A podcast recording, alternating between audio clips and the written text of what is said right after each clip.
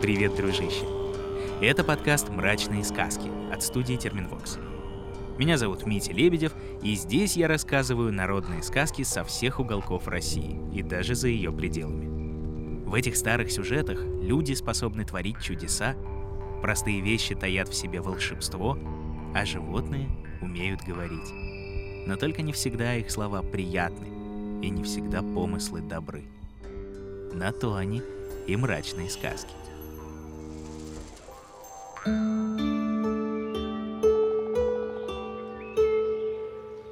Сегодня у нас уже по хорошей традиции не одна, а целых три сказки. Причем одну из них нас очень давно просили рассказать.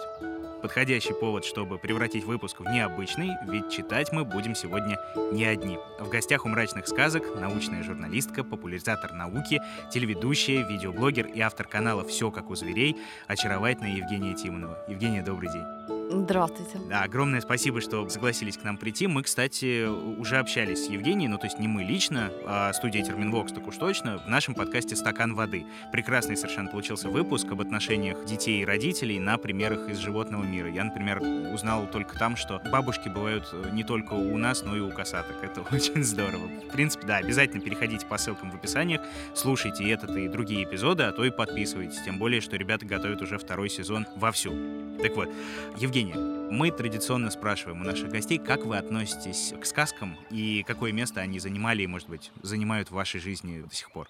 Ну, в детстве сказки — это было то, что предшествовало, собственно, научно-популярной литературе, которая меня, в общем, выкормила. Сказки — это очень-очень важно. И есть такая психологическая максима из серии, ну, недоказуемые, но популярные утверждения психологов про то, что наша любимая сказка является некоторым отражением нашей последующей жизненной стратегии. Расскажите мне, какая сказка больше всего захватывала вас в детстве, и я скажу, почему в вашей жизни происходит то или иное, почему ваша жизнь складывается ну, именно таким способом. Красиво. Красиво. Полная спекуляция, скорее всего. Но когда я все таки вычленила свои любимые сказки, подумала, угу, действительно, смотри, это все сходится. То есть можно предположить, что сказки про животных были в лидирующем? Нет. Нет. А, нет, нет, нет, нет, нет. Вторая, да. Ну, поскольку у меня сейчас сегментировано все по нашим, по русским сказкам, сказкам, mm-hmm. то, ну, в принципе, конечно, самая любимая сказка моя, но это уже не сказка. Маугли — это не вполне себе сказка, это так, вполне себе литература. И персонажи Маугли, они не ведут себя как сказочные персонажи, и животные там не совсем сказочные животные.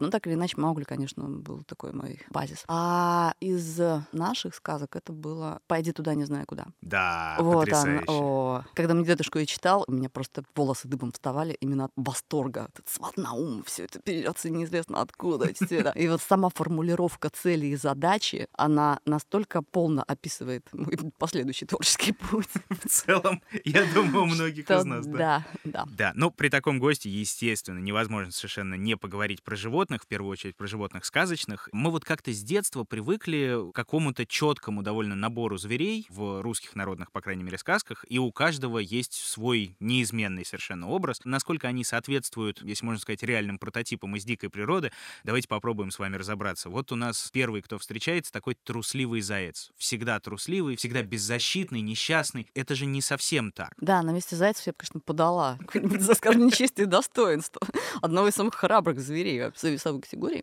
Нет, зайцы далеко не беззащитные, далеко не трусливые, по крайней мере, в том понимании, которое им приписывается. Это очень хорошо защищенные, опять же, для своих габаритов, для своего типа питания, например. То есть отряд зайцеобразный — это, в общем, не крупные зверушки, и наш русский заяц — это самый большой, пожалуй, заяц из всех. И это зверь, оборудованный очень мощными задними лапами, вот которые да. нужны ему не только для того, чтобы совершать какие-то гигантские, там, 10-метровые прыжки, не только для того, чтобы петлять, уходить от э, погони, но и если вдруг погоня его настигает, заяц опрокидывается на спину и кажется, вот он все и сдался. Нет, тут он начинает рвать этими своими страшными задними лапами и лисиц, и молодых волков, орлов. И иногда у него получается, иногда он отбивается.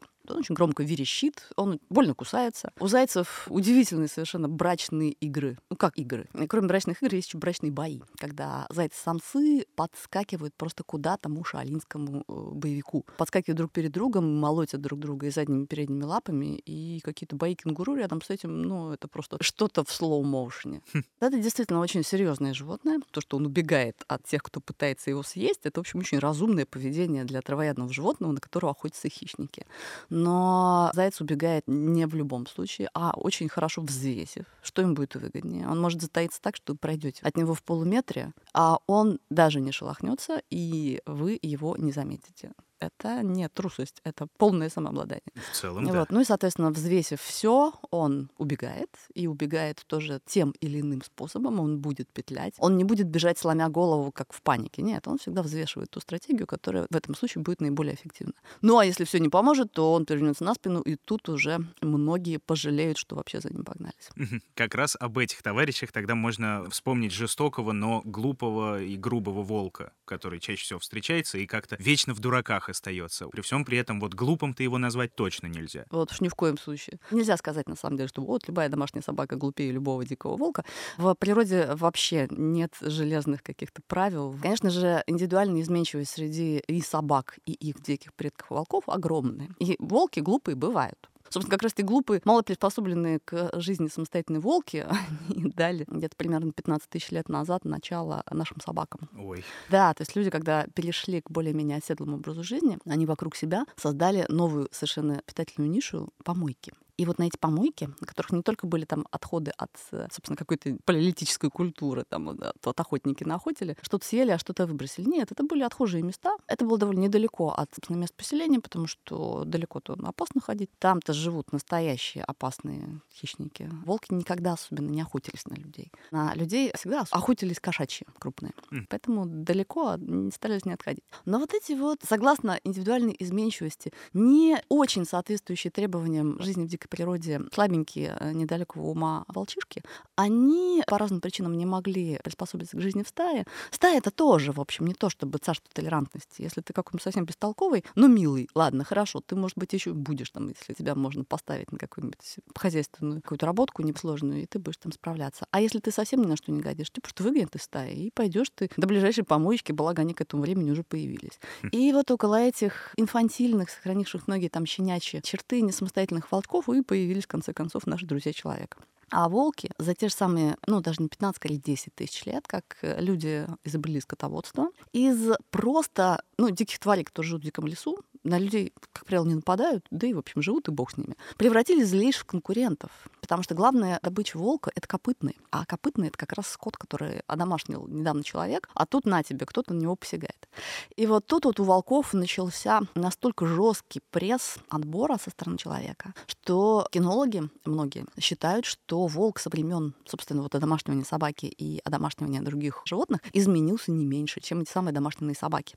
Потому что выживали только самые умные, самые самые осторожные, самые расчетливые в том, чтобы никогда не встречаться с самим человеком, но при этом урвать у него максимум каких-то его ресурсов. Да вот три года назад я была в Тверской области, в деревне, там, где как раз вот медвежье хозяйство Пажетновых и специалист по волкам Верещагин живет. Как раз в деревню специалист по волкам Леша Верещагина пришли волки и порезали гусей. Ну, что пришли, порезали, там кого-то вроде утащили. А так, в принципе, просто убили гусей. Зачем вы ну, это да. сделали, волки? Никто их не видел, даже включая специалист по волкам. Но такое у них обыкновение.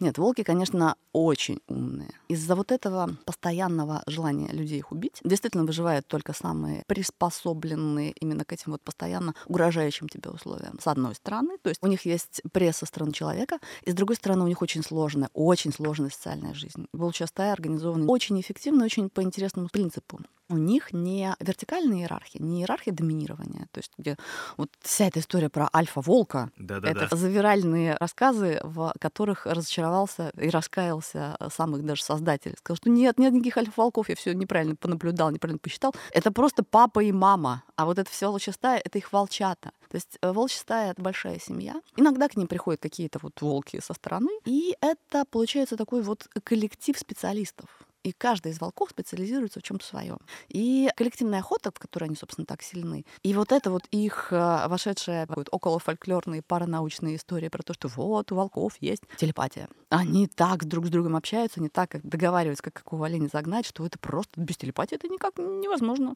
Но на самом деле просто это четко прописанные функции каждого волка, прописаны у него в голове, у него нет никаких должностных инструкций. И четкое понимание, кто что делает. То есть это такой вот очень-очень развитый социальный интеллект. Собаки, ну вот отчасти унаследовали вот эту вот горизонтальную иерархию, которая возникает в спонтанно образующихся стаях бродячих собак. В общем, а, волки очень умные, ну, жестокие достаточно, бывает такое дело как происходит обучение волчат. Вообще, ну, коллективная охота на копытных, на крупных, лось какую-нибудь загнать, этому надо учить. И у них есть, например, учебная охота. Вот мы были в Калмыкии и в заповеднике Черные земли, там, где восстанавливают поголовье сайгаков. И с браконьерами там боролись, боролись, побороли, браконьеров больше нету. Но, тем не менее, валяются порезанные сайгаки, называется волкобой. Ну, там, ну, сайгак такой. Есть и есть. Из него выеден маленький кусочек, а все остальное бросили. Мы спросили, да что ж такое? Кто же это у вас тут зарует? И говорит, вот, это волки учат своих волчат, как надо поступать с сайгаками. В общем, так или иначе, для того, чтобы быть эффективным охотником, они это дело тренируют. Но волки практически никогда не нападают на людей. Вот то, что не укладывается у людей в голове вообще. Потому что все мы выращены на придет селенький волчок и ухватит за бачок. Нет, не придет. Не придет, потому что он не афоб, и с людьми вообще не сталкивается. В принципе, даже когда есть какие-то описания, что вот, ехали на лошади через темный лес, волки, значит, побежали за ними. Волки побежали за лошадью. И если бы они ее там как-то вот нагнали, то они лошадь бы и ели. Вы выбирайте из этого леса как хотите. К вам особо вопросов никаких нет. Волкам есть что предъявить. Ох уж этим сказочникам. Тоже верно, да. Надо сказать, вот э, для меня было, наверное, главным разочарованием и каким-то открытием в детстве, когда я узнал, что медведь неуклюжий, добрый, трогательный весь из себя, ну, иногда глуповатый, но скорее наивный, совсем не похож как раз-таки на свой сказочный прототип. В первую очередь именно неуклюжесть его вообще ни с чем не вяжется. Такое ощущение, что наняли какого-то хорошего имиджмейкера. Хм. Мы вообще довольно проблемные персонажи в экосистеме русского леса. У нас максимальное количество нападений на людей. Надо что-то с этим делать. И имиджмейкер такой. Секундочку, вы быть большие, неуклюжие, добрые, мед любите. Вы же не хищники, в общем-то, вы все ядные. Вот давайте мы это и будем развивать. Вообще, то, что медведь — это не собственное его название, а описательное — оно уже немножко говорит о том, что, в общем-то, персонажик-то тот еще. Он возникал как раз из того пласта народного сознания, когда, собственно, животные выполняли тотемную функцию. Притом это было животное действительно опасное, в отличие там, от лисани, который, ну, разве что, если оборотнем станет, что-нибудь может делать. Там волков, которые тоже какие-то условно, условно вредные. Не говоря об оленях всяких. Да, это же олени-то зайцы, ежики с яблочками. Кто придумал этих ежиков с яблочками? Медведь-то действительно опасен. Единственное, что опасен он, опять же, не для того, чтобы человека заесть, хотя и такое бывает, если медведь шатун, если он не нагулял жирка, если он где-нибудь там посередине февраля проснулся от голода, тут, конечно, ему лучше не попадаться. Но в целом все семейство медвежьих базово всеядны. И единственный среди них действительно такой вот облигатный хищник — это, собственно, белый медведь. Это то, что получилось из нашего обычного бурого медведя, которого более успешные конкуренты вытеснили в эти холодные арктические широты, где не растет ничего. Он бы тоже с удовольствием ел бы зелень, ягодки, грибочки, орешки, э, кедровые, ну там не растет этого все, поэтому приходится есть тюленя и всех его друзей. Хм. Но медведь нападает на людей не потому, что он хочет их съесть обычно, а потому, что люди его пугают. Самое глупое, что можно сделать с медведем, это его напугать. Силушка в его лапищах, конечно, совершенно немеренная. Ну и еще это такой персонаж, очень подходящий для различного рода обрядов инициализации, для соревнования для показа силушки богатырской угу. и вообще состоятельности человеческой, мужской. Особенно сразиться с медведем, да голыми лапами, да заломать его, да ну что ж, какие же вам еще доказательства нужны после этого. Поэтому не совсем он соответствует своему биологическому имиджу. Ну а уж говорить про то, как медведи относятся сами друг к другу, про их инфантицид. Медведи поедом друг друга едят, в общем, тоже достаточно часто. Ну и, наверное, меньше всех, кто пострадал от фольклорного черного пиара, это, наверное, лиса. Потому что лиса в каждой сказке хитрая, лиса в каждой сказке смекалистая, находчивая и, а конечно а красивая же, это уж красивая, какая. да, в первую очередь. Но тут, наверное, совпадений побольше. Ну да, здесь достаточно много действительно того, что можно считать какими-то такими вот метафорами, гиперболами настоящих качеств лисиц. Ее главная, наверное, такая вот характеристика, она невероятно пластична как вид. То есть это просто какой-то шедевр экологической пластичности. Она привыкает к любым новым условиям, она приспосабливается к чему угодно. Она меняет свою форму. То есть, то есть очень много цветовых вариаций лис. Охотники там Тома, по-моему, уже выпустили лисицы там вот э, России. И вот их там всякие-всякие разные. Разные по цвету, разные по габаритам, по размерам, по длине меха. И все это приспособлено к каким-то индивидуальным условиям. Вот эти живут в лесостепи, эти уже ушли в степь, эти живут в тундре, эти в лесотундре. И везде они абсолютно на своем месте. А эти вообще сказали, мы будем жить в городе, потому что почему нет? Хотя они действительно очень умные и приспосабливаются к разным условиям. И они такие вот хищники-оппортунисты. Мы будем есть насекомых, мы будем есть... Э, да ягодки тоже будем есть. Там что у вас там? Бахча? Арбузы? Дыни? Будем есть. Да, все, давайте. Виноград, собственно, по Виноград, да. Чистая правда. Да, мышь куют, конечно. Ну, мышь вообще всех кормилица, ну и лис в том числе, и курочки и все такое.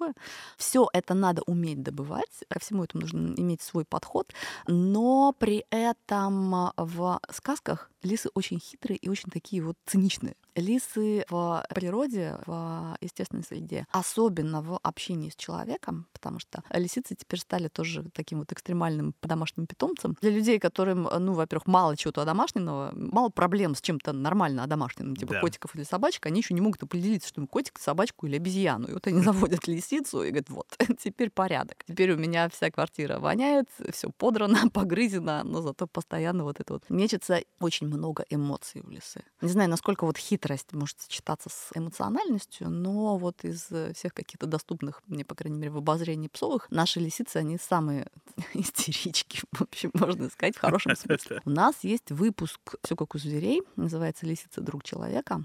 И мы его снимали в питомнике домашних лисиц в Институте цитологии и генетики, где 60 лет назад, уже, получается, по-моему, 70, начался эксперимент по домашнему лисицы. И там из лисичек сделали собачек. С помощью селекции вывели породу лисиц, которые обожают людей, лисичным обожанием. И когда мы ехали туда снимать все это, нас сотрудники предупредили. Только вы наденьте что-нибудь не маркой, что вам будет не жалко, потому что на вас будут писать просто от восторга. То, что, боже мой, люди, обожаем людей. Катается, валяется. Вот кто еще будет из зверей кататься валяться, а лисицы вроде как-то вполне органично выглядят. Неплохо, неплохо.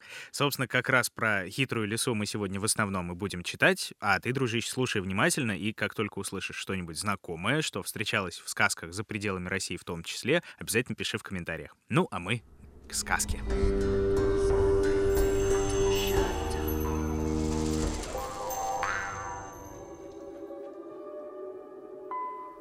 Жила в одном лесу, недалеко от деревни, лиса.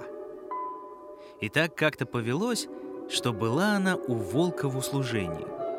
Слабее серого была, вот и исполняла все, что волк не пожелает. Захочется ему зайца отведать, надо бежать искать. Захочется ягодами или травой особой здоровье поправить, ступай, лисонька.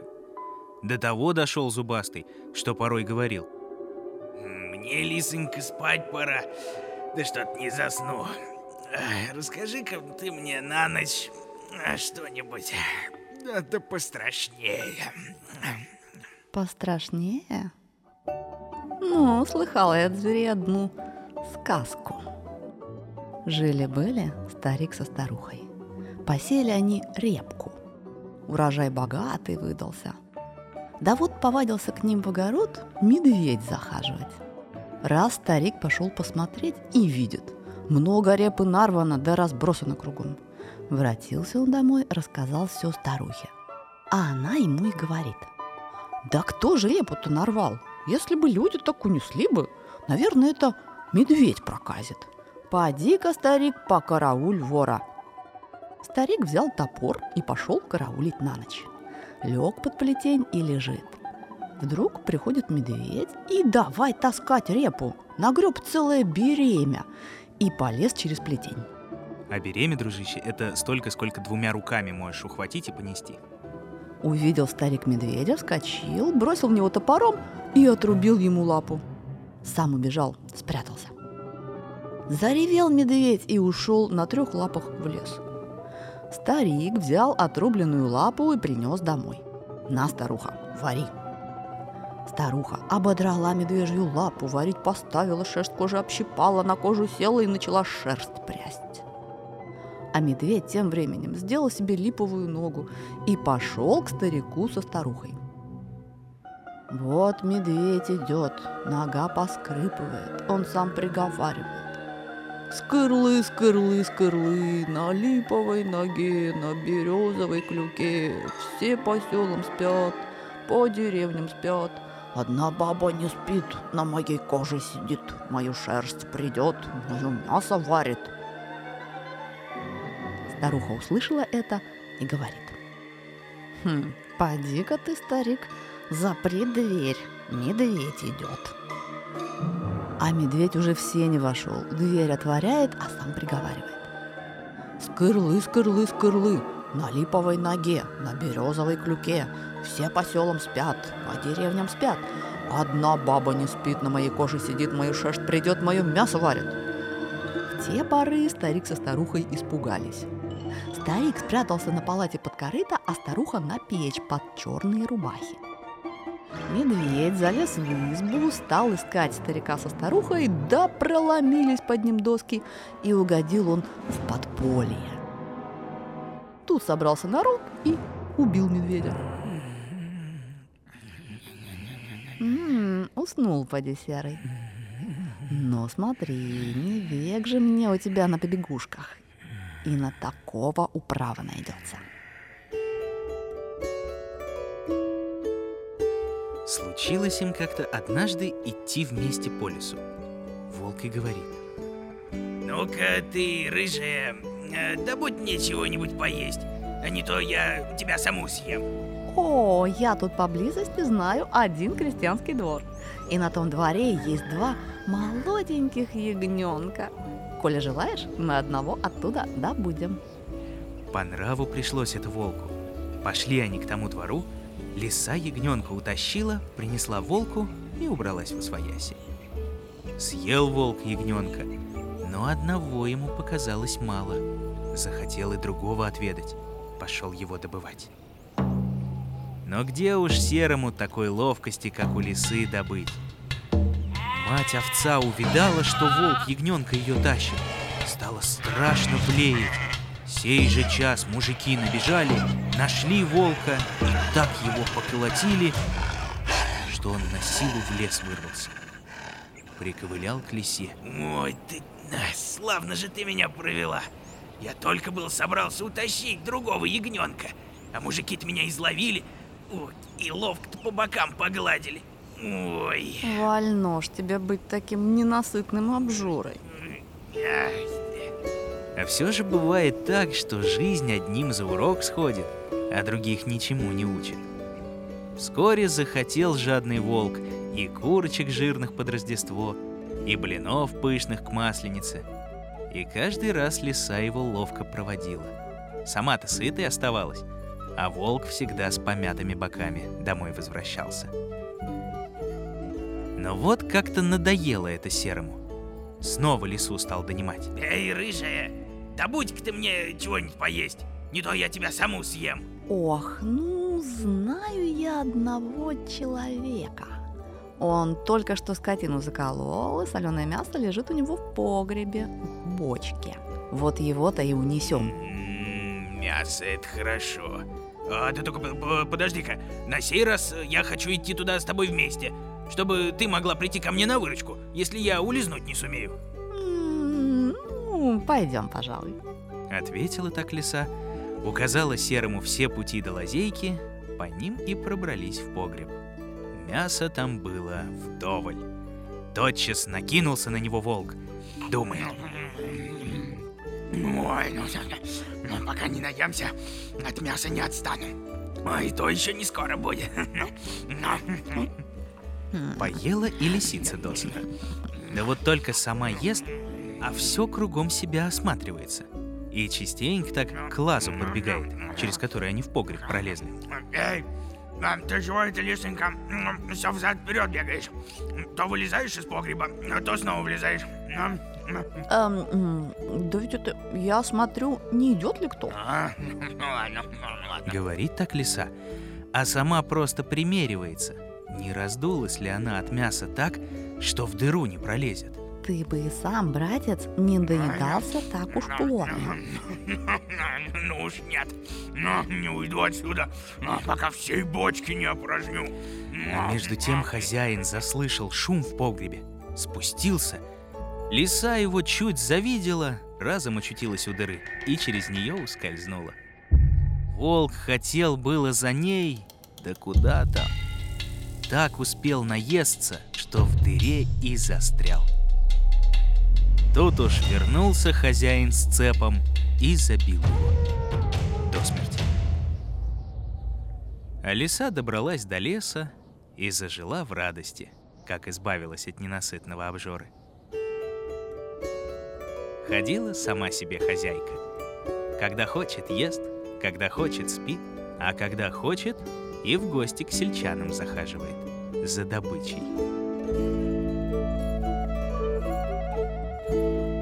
И вот жил-проживал в темном лесу мужичок один, Кузенька. Был у него худой домишка, да один петушок, да пять курочек. Вот к этому-то Кузеньке и повадилась ходить наша лисичка. Пошел он раз на охоту, а только из дому вышел, лиса тут как тут. Прибежала, заколола одну курочку, изжарила и съела. Воротился Кузенька, хвать, нет курочки. Думает, верно, коршун утащил. На другой день пошел опять на охоту. Попадается ему навстречу лисонька. Спрашивает. Куда, Кузенька, идешь? А, так это на охоту, лисичка? На охоту. Ну, прощай. Сказала так и тотчас же побежала к нему в избу. Снова заколола курочку, изжарила и съела. Пришел домой Кузенька, хватил с курочки, а нету. Угу. Уж не лисичка ли моих курочек ест? Вот на третий день он крепко-накрепко заколотил у себя в избе окна и двери, а сам пустился на промысел. Неоткуль взялась лисичка и спрашивает. Куда идешь, Кузенька? Да на охоту, лисичка. Тут же побежала лисичка к дому Кузеньки, а он поворотил, да вслед за нею. Прибежала Плутовка, обошла кругом избу, видит, окна двери заколочены крепко-накрепко. Как в избу попасть? Взяла, да и спустилась по трубе. Тут ее Кузенька и поймал. Ба! Так вот какой вор ко мне жалует. Ну, постой-ка, сударушка, я тебя теперь живой ты из рук не выпущу. На воротник пойдешь. Ух ты! Ой, погоди, Кузенька. Ой, не убивай меня. Я тебя сделаю Кузьмой скоробогатым. Только ты сперва не жарь для меня одну курочку с масличком. Да, пожирнее. Курочку и с, с масличком. Кузенька согласился. А Лисонька, наевшись жирно, побежала на царские заповедные луга и стала там по траве кататься. Вот бежит кабан и говорит. Ох ты, лисонька! Где это ты так жирно обтрескалась, а? Любезный кабанчик, ведь я была у царя на Перу. Неужели тебя, Куманюк, не звали? А у нас там было всяких разных зверей, и куниц, и соболей, видимо, невидимо. Да ведь завтра еще пойду. Завтра? Ну, а, слушай, а, а не сведешь ли, ну, Лисонька, и, и меня к царю на обед, а? Хм, а чего же нет? А сведу. Да только тебя одного принимать царь не захочет. Ты еще собери 40 сороков черных кабанов. Вот тогда и приходи. Загорелись глаза у кабана от жадности. По лесам, по барам собрал своих братьев-кабанов, свиней да подсвинков, явился с ними на завтрак лисе. Та повела их всех к царю. Вошла в палаты и говорит. Тебе, царь, добрый человек, Кузьма, скоро богатый, велел кланяться. Сорока кабанами. Царь тому обрадовался, приказал всех кабанов загнать в ограду и запереть накрепко. А лисичка бросилась к Кузеньке. Прибежала, велела зажарить еще одну курочку. Пообедала сытно и пустилась на заповедные луга. по траве кататься. Вот бежит мимо Соболь. Увидел лисоньку и говорит. Ведь ты хвостомели обтрескалась. Так ведь я была у царя в гостях. Нас там было всяких разных зверей. И волков, и медведей. Ой, видимо-невидимо. Да и теперь еще остались. Вон, кабаны пируют. А ты знаешь, любезный куманек, какие они объедалы? Так вот, по сию пору все обедают. Послушай, Лисонька, а не сведешь ли и меня на царский обед? Ну, свести-то сведу. Да только для тебя одного царь и беспокоиться-то не захочет. Собери-ка ты лучше 40 сороков черных соболей. Собрал Соболь сорок сороков черных соболей и повела их лиса к царю. Тебе царь, добрый человек, Козьма, скоро богатый, велел кланяться сорока соболями. Царь и тому рад. Снова приказал загнать их и запереть накрепко. А лисичка отправилась к Кузеньке. Велела последнюю курочку зажарить. Да не одну, а вместе с петушком. Ничего у Кузеньки больше не осталось. А не пожалел. Зажарил ей курочку с петушком. Съела их лисичка на здоровье, а на заповедных лугах еще сорок сороков чернохвостых куниц к царю заманила. А напоследок говорит, Ваше царское величество, Козьма Скоробогатый приказал тебе низко кланяться и попросить пудовки. Нужно ему размеривать серебряные деньги. Свои-то пудовки все запростаны у него золотом.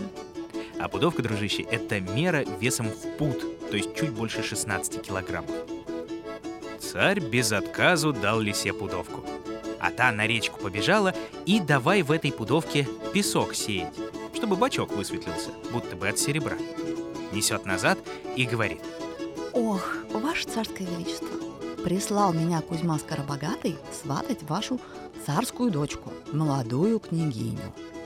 Царь не отказывает, охота ему в зятьях такого человека-то иметь. Велит Казьме изготовиться и приезжать. Лисичка бегом домой к Кузеньке, все ему рассказала. Поехал парень к царю, а лиса вперед него забежала и подрядила работников мостик подпилить. Только въехал Кузенька на мост, вместе с ним в воду и грохнулся.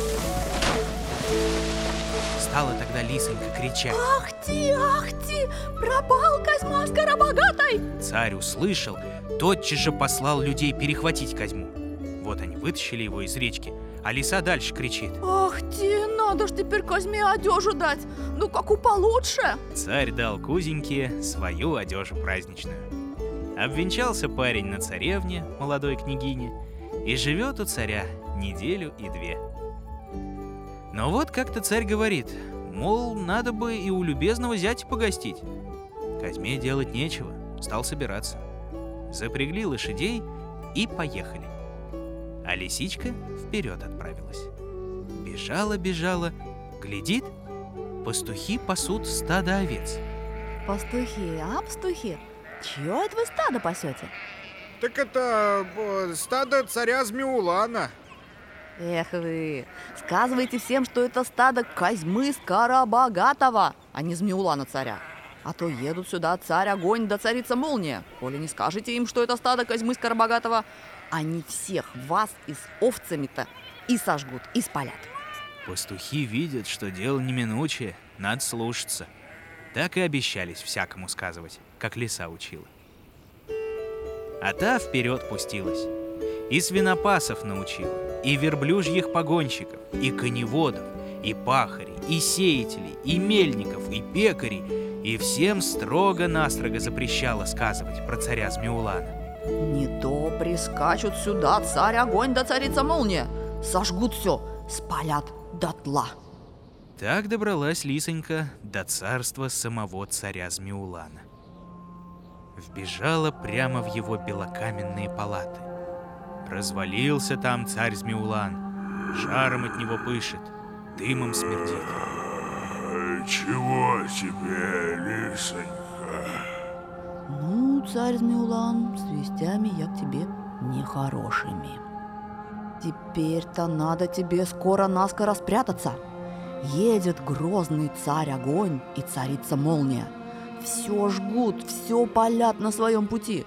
Стада твои с пастухами пришли, и овечьи, и свиное, и коровье, и конска. И поля твои, и посевы пожгли, и мельницы порушили. Я не стала мешкать, пустилась к тебе сразу сказать. И сама чуть от дыма не задохнулась. Ах, лисонька, куда же я подеваюсь-то? А вот я знаю, есть в твоем саду старый заповедный дуб. Да вот середина у него вся-то и повыгнила. Беги да схоронись в дупле, пока они мимо не проедут. Царь Змеулан вмиг собрался и, по сказанному как по писанному, сделал так, как лиса научила. А Козьма Скоробогатый едет себе с женою да с тестем. Проезжают они поля да пастбища. Всюду спрашивает молодая княгиня, чьи стада пасете, чьи земли возделываете. А ей все как один отвечают. Козьмы Скоробогатого. Да, Козьмы. Скоробогатого. Да, Козьмы Скоробогатого. Царь тому и рад. А все никак не надевиться, сколько у зятя его любезного добра. Вот приехали они ко дворцу. Там их Лисонька встречает, вводит в палаты белокаменные. Царь вошел, еще сильнее задивился. Сколь хорошо все убрано. Давай пировать, пить, есть и веселиться. Так живут они день, живут и неделю. Тут Лисонька и говорит. Ну, Кузенька, перестань гулять, надо дело исправлять. Ступай-ка с тестем в зеленый сад. В том саду стоит старый дуб, а в том дубе сидит царь Змеулан, от вас спрятался. Разрубите дерево, расстреляйте на мелкие части. По сказанному, как по писанному, пошел Кузенька вместе с тестем в зеленый сад. Стали они в тот дуб стрелять и убили царя Змеулана. Воцарился Козьма Скоробогатый в том государстве, и стал он с царевною жить да поживать. А Лисоньку всякий день угощали они курочками. И она до тех пор у них гостила, покуда всех кур не испакостила.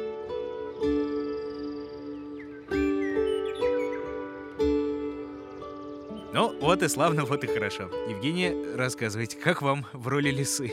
Мне в роли лисы комфортно, привычно и вспоминаются 10 лет в креативном отделе рекламного агентства. Примерно этим мы и занимались. Евгения, огромное вам спасибо. Это было волшебно. Спасибо, да, действительно было очень здорово. Спасибо вам. До свидания. Я напомню, что в гостях у нас была Евгения Тимонова, автор и ведущая канала «Все как у зверей».